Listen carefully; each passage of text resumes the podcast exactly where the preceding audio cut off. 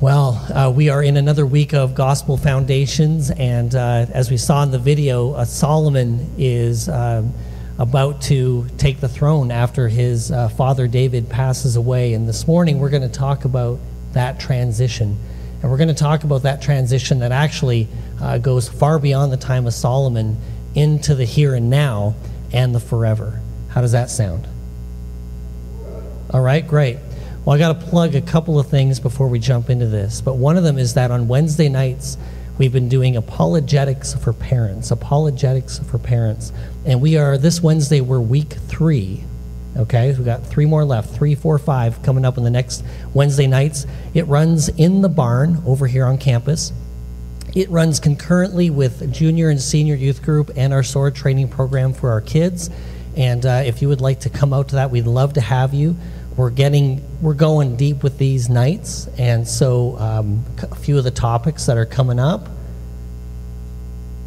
you want to hear them oh my goodness we're going to talk a little bit about critical theory we're going to talk a little bit about um, uh, the, the, well that's all i want to tell you anyway but uh, there, there's there's more coming up, but I, I, need to focus my mind right now on my message. But anyway, I would love to see you this Wednesday night in the barn.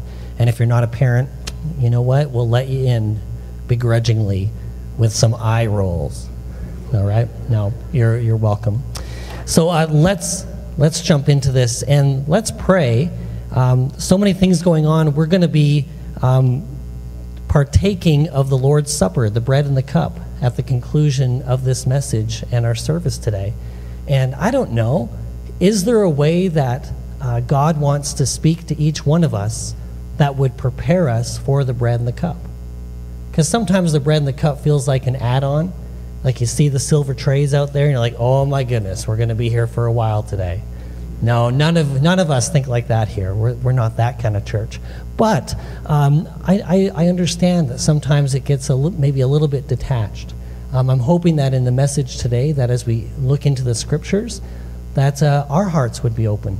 God would open our hearts, that we'd open our hearts and minds, and say, Lord, how do you want me to approach your table, your supper uh, here this morning together? So maybe there's something that God will bring up in our hearts and minds that you can bring with you to the table this morning. All right? So let's, uh, we're going to begin in uh, Psalm chapter 78. And I need to apologize this morning because you're going to get your money's worth, hopefully, this morning. All right, we're gonna we're gonna dig in. So if you're just thinking of like a nice coasting little whatever, that's not the Chris Pahalchuk this morning that you're getting. Uh, this is like we're we're diving into some stuff. So if you have a Bible, you probably want to grab that. If you have a Bible app, shut down Facebook, open that Bible app, and uh, you know follow along with me if you can. We're starting in Psalm chapter 78. This is what the Gospel Foundations in our series has us focusing on but we are going to springboard off of this and see where this psalm comes from and where it's headed and where each of us play a role in this whole thing, right? Because really, when we get into the scriptures, we want to learn it for what it is, but then there's the big question of the so what? Like, so what? So, what does that mean for my life? Well, hopefully, we'll, we'll get there this morning. Psalm 78, and Psalm 78 is just a not just, but is one of the Psalms that recounts the history of Israel. Recounts actually what we've gone through in the gospel foundations, a lot of it, and gives us a, a picture, a big picture view of what's gone on. And we're not going to read through the entire psalm. You can do that if you want, but we're just going to look at the end of it here together. Now, the book of Psalms, or Psalms, you know, you might mistakenly say, the book of Psalms in our Bible is actually a collection of prayers and hymns about lamenting to God and praising his name. So, the psalm really, there's a psalm for every occasion in our lives. When we're at the depths of despair, there are Psalms that we can pray and read and worship God with that say, God, why is this happening? God, where are you? Why aren't you acting? And then there are other Psalms that are Psalms of praise. And so when we're feeling good and we've had that second cup of coffee, then we're able to turn to those ones and say, Praise you, Lord. You know, everything's awesome. And then when we hit that caffeine low at about 1:30 p.m., then we go back to the lament psalms. Okay, why is this happening to me, Lord? Anyway, that's just a little look inside of Chris Pahalchuk's mind and ex- daily experience. Anyway, so let's read together Psalm 78. And this is the part of the story where I don't know if you remember in the Gospel Foundations, um, just before Saul was made king, becoming the first king of Israel, um, there was the need was glaring in a sense for Israel to need strong leadership. The period of the judges, ending with Samuel, really showed that that there needed to be faithful leadership to help this community. But also, the community, community of Israel requested a king not out of the good intentions of we would like someone to help us follow the ways of God. It was like, no, we want to be like the other nations. They have this awesome, you know, lead figure. We want to follow someone like that. So it was a bit of a mixed bag, the request, but nevertheless, God's like, yeah, I'll give you a king, and God, out of his mercy, works through this idea of kingship through the rest of the Bible and even to our lives today and the forever uh, in eternity.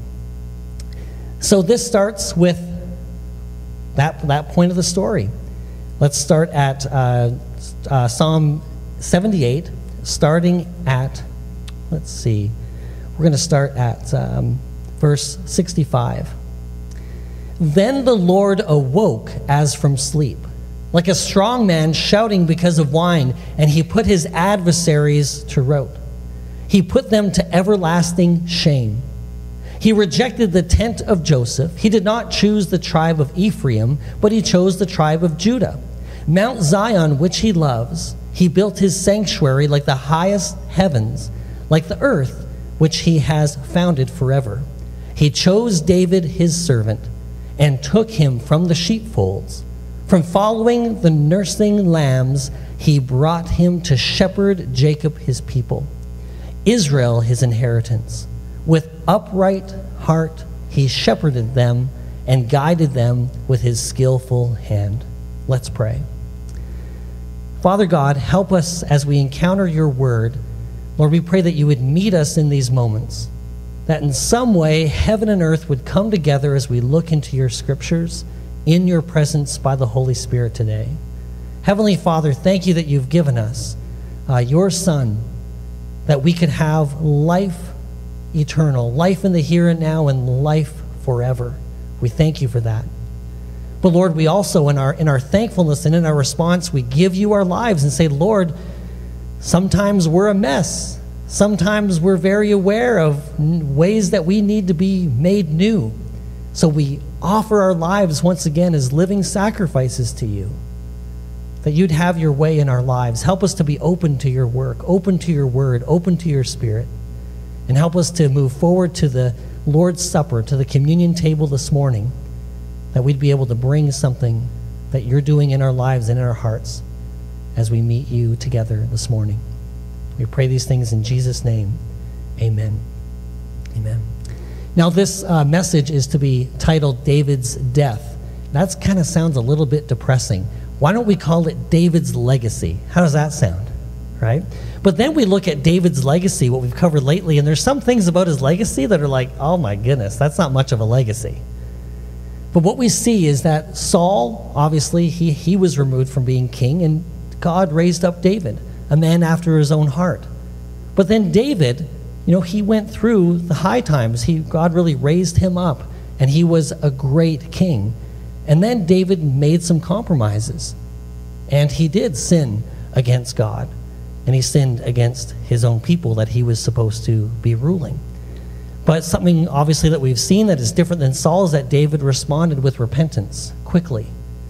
But one thing we always got to remember, and I think Matt Henley really drove this home in his message, is that just because God forgives us doesn't mean he rescues us from the consequences of what we do. Our choices are so powerful, but God's mercy and grace are even more so. Amen. But it does affect our lives, and we see that in King David's story where his family gets ripped apart and he ends up on the run again, even as this great king, when his son challenges him for leadership in the nation. So when I read this psalm, and maybe just a casual person to the Bible would read it, that verse 72 with upright heart he shepherded them and guided them with his skillful hand. You may think, well, was it upright heart all the time? Well, no, it wasn't. But David does show us um, what it looks like to be a real human being, being faithful to God, um, missing the mark in our lives quite dramatically, and then how God can reshape things and lead us down a path that He still gets His will and His dreams for the world done, even in spite of the decisions that we make. Now, in Psalm 78, there's a lot of different um, words that are used here that are actually po- uh, poetic parallelism. All right? And can I just can we just work through this really quickly to decode? Can we do some decoding in this psalm? Okay, let's go to um, verse 67. He rejected the tent of Joseph. He did not choose the tribe of Ephraim. That's the same thing. That's the same point said two different ways. But then you're like, well, I thought Joseph was a great guy earlier. Wasn't he like he had that Technicolor dream coat? He had everything, man. He was the, right? It's like, well, we're not talking about Joseph, the individual here. And this is where the Bible gets so confusing sometimes. Individual names get used to describe groups of people or nations or kingdoms. And so uh, one of Joseph's sons was Ephraim. Joseph and Ephraim, God did not choose them. What does that mean? That they're damned for eternity? No. It means that God is at work choosing the path he's going to use, the people he's going to use to move forward in the world. Doesn't mean that everybody else is left out. It means that his work, his redemptive work, is coming through the world in a certain way. You know, we've heard that there's one way to Jesus, right? One way to the Father right? John 14, 6. There's one redemptive plan that God has in the world. There's one. And we're about to track, begin to track that together. All right?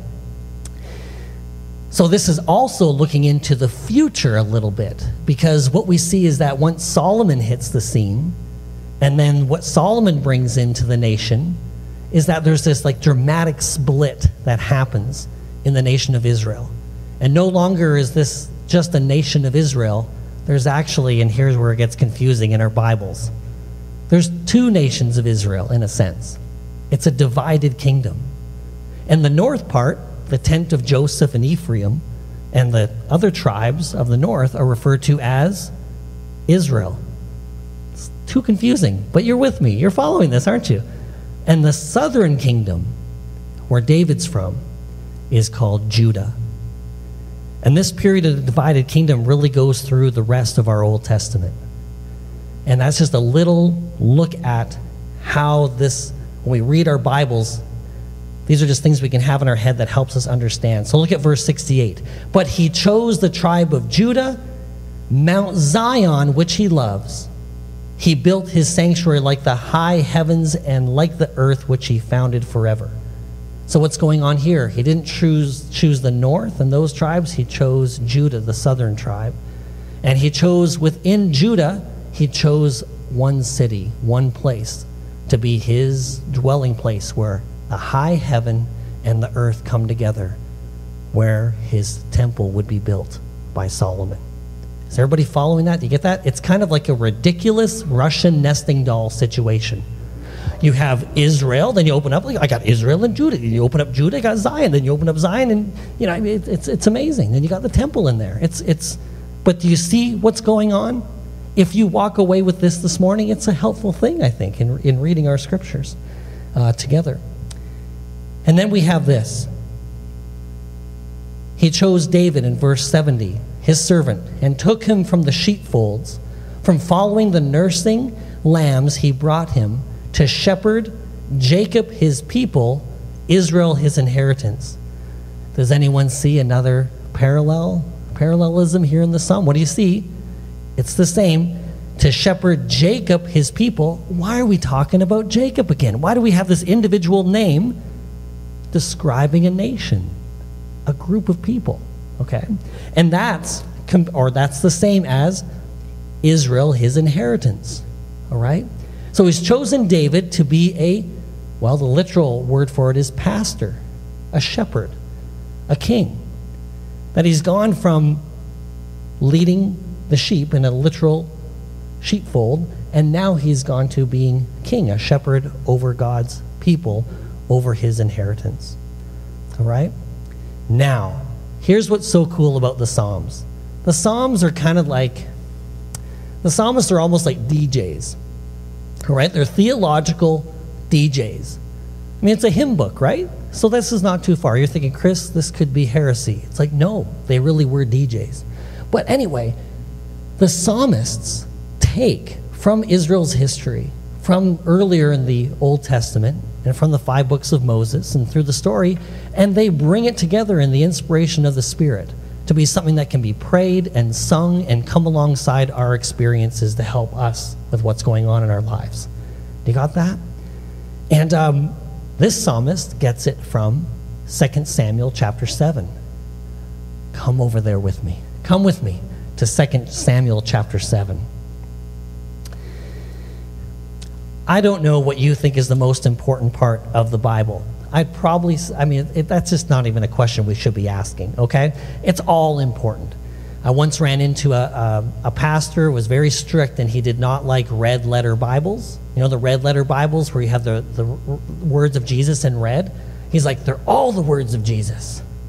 Every word. Okay, okay, yes, but also it kind of help. Anyway, okay. Um, but for me, when I think of the Old Testament, if there's some heavy hitters in there. I think Abraham is pretty big, Moses is pretty big, and David's pretty big. And when I think of passages that can help us to understand the rest of the Bible, are you ready for this? I think one of the most important passages is Psalm chapter, uh, sorry, 2 Samuel chapter 7. 2 Samuel chapter 7. I think that is super important when it comes to understanding the Bible understanding when we talk about King Jesus and when we talk about uh, the Great Commission, when we talk about eternity. Let's read it together. Well, let me just describe it. So, this uh,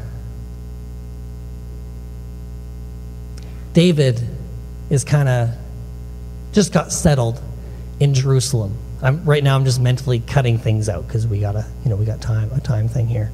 Um, but we just come across the where, where David dances in a linen ephod, right?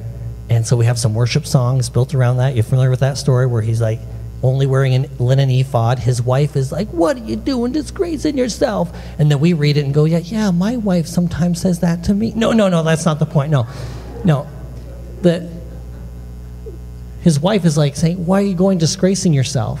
And I just want to bring this up as we look into David getting settled. What was he doing? They were, he, they were bringing in the Ark of the Covenant. And the Ark of the Covenant is God's, is Yahweh's throne.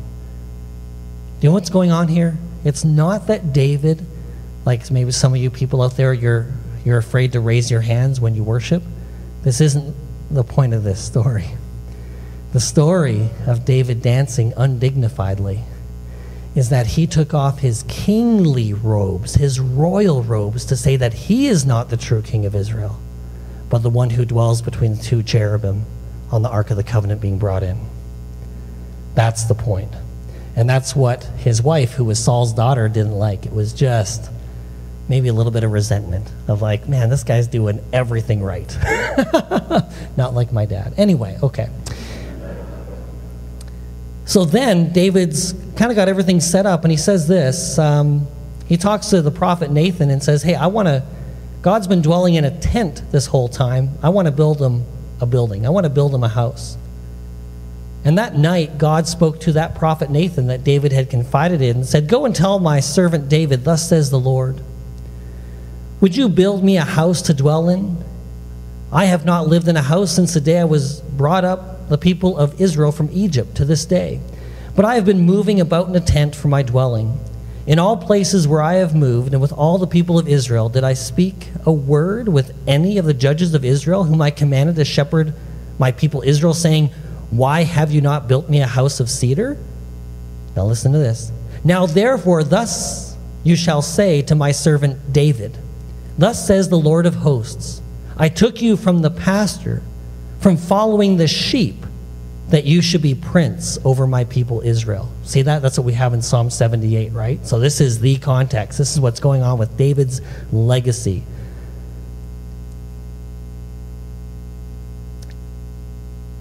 And I have been with you wherever you went, and have cut off all your enemies from before you, and I will make you a great name, like the name of the great ones of the earth. And I will appoint a place for my people Israel, and will plant them so that they may dwell in their own place and be disturbed no more. And violent men shall afflict them no more as formerly, from the time that I appointed judges over my people Israel. And I will give you the rest, I will give you rest from all your enemies. Moreover, the Lord declares to you that the Lord will make you a house. Make you a house. And when your days are fulfilled and you lie down with your fathers, I will raise up your offspring after you who shall come from your body, and I will establish his kingdom. He shall build a house for my name, and I will establish the throne of his kingdom forever. I will be to him a father, and he shall be to me a son.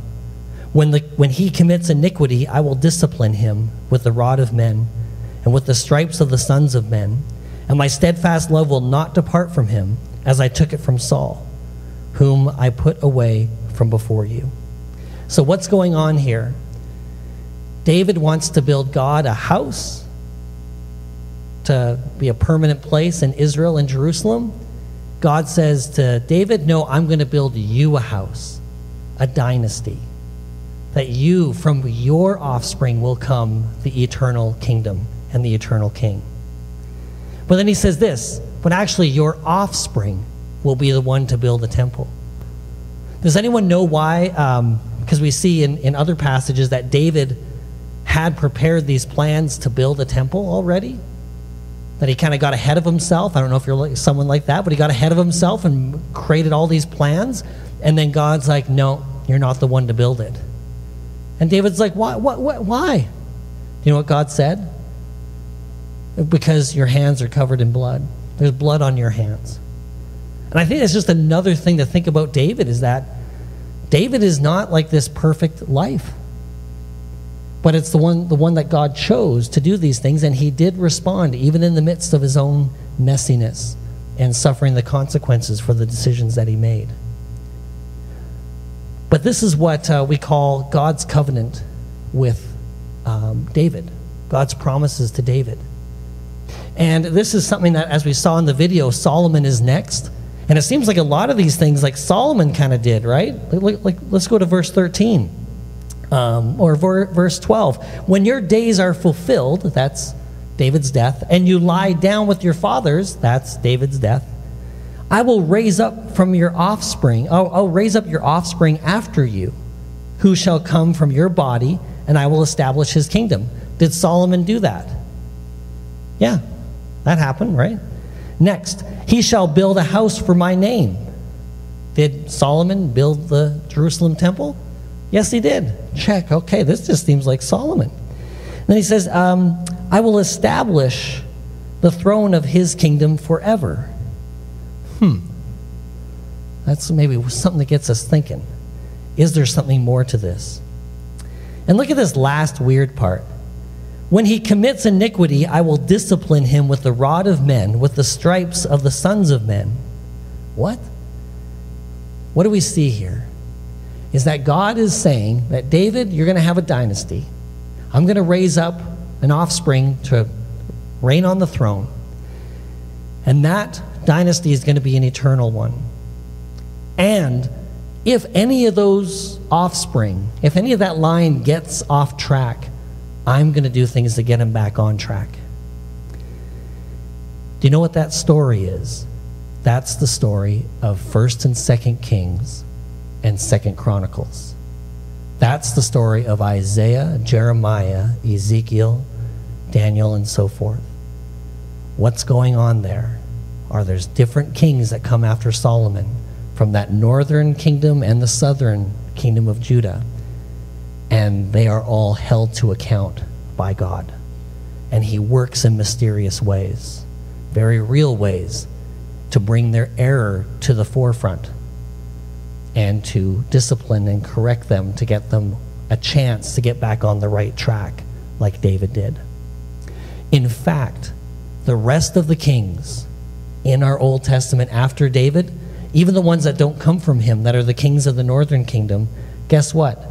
They're all judged by three things. They're all judged by three things along the way. Did they worship the God of Israel alone? Because David did that. For all of David's faults, what was the one thing he did right? He did not bring idols into the picture. Number two, did the king rid Israel of idolatry? Number three, were they faithful to the covenant? And so this legacy of David is carried on to the other kings of like, he's the ideal, and did the other kings respond and lead like he did? So that's David's legacy. And now, ready for this? We're going to come together here in the last few minutes we have. We're going to talk about Jesus identifying with David and David's offspring. You ready for this? Because where we live, this is what's going on. Really quickly. In John's gospel, John, um, the beginning of John's gospel, Jesus goes into the temple and disrupts what's going on in the temple. What does Jesus say to the people that are criticizing him for doing that? Destroy this temple, and I will what? Rebuild it. And was Jesus a temple builder? Was he? Yeah.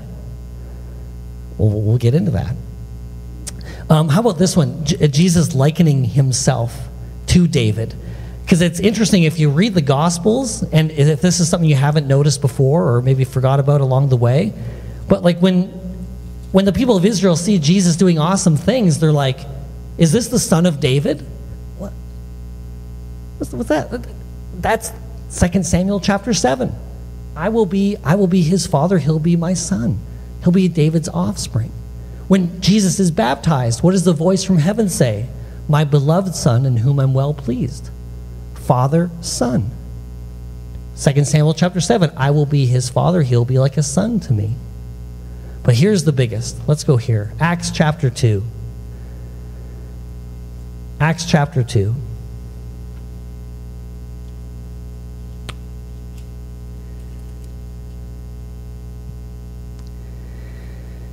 We're going to start at um, verse 22. Acts chapter, or Yes, Acts. Uh, yes, Acts chapter twenty-two. Sorry, Acts chapter two, verse twenty-two. Here we go. Men of Israel, hear these words Jesus of Nazareth, a man attested to you by God with mighty works and wonders and signs that God did through him in your midst. As you yourselves knows, this Jesus, delivered up according to the definite, uh, definite plan and foreknowledge of God, you crucified and killed by the hands of lawless men. God raised him up, loosing the pangs of death because it was not possible for him to be held by it. For David says concerning him, this is from Psalm 16 I saw the Lord always before me, for he is at my right hand that I may not be shaken. Therefore, my heart was glad and my tongue rejoiced. My flesh will also dwell in hope. You will not abandon my soul to Hades, or let your Holy One see corruption. You have made known to me the paths of life, and you will make me full of gladness with your presence. Brothers, I may say to you with confidence, this is confidence, what Peter's saying about the patriarch David, that he has both died and was buried, and his tomb is with us to this day. So this psalm is about not tasting death or not being corrupted by death. And he's saying, I'm confident David's already experienced that. Verse 30 Being therefore a prophet, so David, not only a king, but also a prophet, and knowing that God had sworn with an oath to him that he would set one of his descendants on his throne. 2 Samuel chapter 7, once again. He foresaw and spoke about the resurrection of the Christ. What? What's going on here? This is G- people identify Jesus in his life as being son of David. Jesus associated himself as being, you know, David and even greater than David and Solomon. But here now, when the Apostle Peter is explaining what's going on in Israel at this time, it's that this has happened. This is happening in the here and now. He foresaw and spoke about the resurrection of the Christ, and he was not abandoned to Hades, nor did his flesh see corruption. This God, this Jesus, God raised up, of that we are all witnesses. Being therefore exalted at the right hand of God, and having received from the Father the promise of the Holy Spirit, he has poured out this which you yourselves are seeing and hearing. For David did not ascend into the heavens, but he himself says, The Lord said to my Lord, Sit at my right hand until I make your enemies your footstool. Let all the house of Israel therefore know for certain that God has made him both Lord and Christ, this Jesus whom you crucified. Where do we see 2 Samuel chapter 7 being fulfilled? In the resurrection of Jesus and the pouring out of the Holy Spirit. This is the beginning. This is the fulfillment. It's amazing how the Bible all comes together like this. Now, verse 37, and there's our ending of our message here today. Though, so what? What shall we do? Well, the first people that heard this message, they asked that question. Now, when they heard this, they were cut to the heart because they had crucified Jesus and said to Peter and the rest of the apostles, Brothers, what shall we do? And Peter says, What? Repent. Whatever direction your life is going now, center it on Jesus. Number two, be baptized in the name of Jesus Christ. That's what baptism is. I don't know if you're someone out there today that has not been baptized as a Christian. But baptism is like the birth. Baptism is the beginning. Baptism is how you say, I have decided to follow Jesus. For the forgiveness of sins, you'll receive the gift of the Holy Spirit. For the promise is for you and for your children and for all who are far off, everyone whom the Lord our God calls to himself. And this is where we have the birth of the church of the Holy Spirit coming into people who believe in Jesus as the resurrected Lord and being baptized to show that they believe that and they're surrendered to that king, that king of David, that eternal kingdom. So, for us, for you and me, really easy application. Number one, repenting of our sin, repenting in our lives of things that don't align with Jesus. Getting baptized is number two to show that we've made that decision. I have decided to follow Jesus. If you have not been baptized, I'd like to challenge you to think about that. Because it's your chance to say to the church and to the world, I am surrendering my life to the King Jesus, the eternal kingdom. I want to be a part of his inheritance. And then the third, here's the third application I want to give, and that is simply the bread and the cup. Because while baptism says, I've decided to follow Jesus, what does the bread and the cup say? I'm still in. And thank you, God, that I'm still in. Thank you, Lord, that it's not because of what I've done, but because of what you have done. And I don't know what you want to bring to the communion table this week. I'd like to invite the worship team up and our servers that are going to be serving for us today the bread and the cup. But I don't know what you have to bring up here with you. Now, if you have nothing in your heart and mind and you're feeling all cool with God, don't try to think of something. I used to do that for communion growing up in church. Like, I got to feel really bad about something before I go up and take this thing, or else I'm going to be doing it wrong. No. Is there something in your life that's between you and God? It could be something that is missing the mark, something that you know is wrong, that you're a part of and doing, and that you need to be set free from that. You need to repent of it. Bring that to the table. Bring it here. Commune with Jesus. If you got nothing going on and you're just like, you know what, my Christian life is great right now. You know what? There's a reason why some traditions call this the Eucharist. It's because the Eucharist means the thank you meal. That when you can come up, you can come and take the bread and the cup, and all you're doing is saying this Thank you, Lord, for what you've done. Thank you, Father, for King Jesus. So, and anything in between that, What's in your mind, your heart, your life, your failures, the blessings that you've had? Come bring them to the table. Let's read 1 Corinthians chapter 11 together. Or not together, but I'll read we can you can follow along.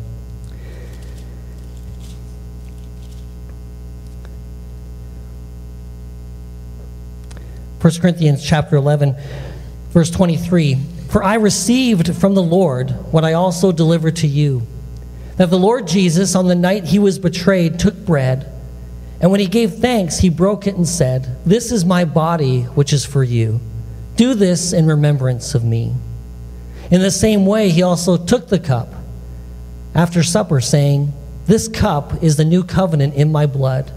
Do this as often as you drink it in remembrance of me. For as often as you eat this bread and drink the cup, you proclaim the Lord's death until he comes. And this is the period that we live in between the Lord's death until he returns. The two resurrections, his resurrection and our resurrection. This is what we're commanded to do. So, a neat part that we're going to do this morning is we're going to have anyone who would like to partake of the bread and the cup this morning to say thank you to God or to bring what you need to get right with God to the table we're just going to come out of our seats and walk to the front. You can sit in your chair for a bit, do whatever business with God you need to do beforehand, or you can do that when you're walking up, but we want you to get to the table. We want you to come up here. And if there's anyone who's unable to make it up to the front and you would like communion, when, when we're done, when people have all sat down, just raise your hand and uh, we can have someone bring some over to your spot, all right? But uh, bring to the table whatever the Lord's doing in your life. Bring to the table the thank you. Bring to the table the public statement as you get up in front of everybody here that says, I have decided to follow Jesus and I still am. You're welcome to the table.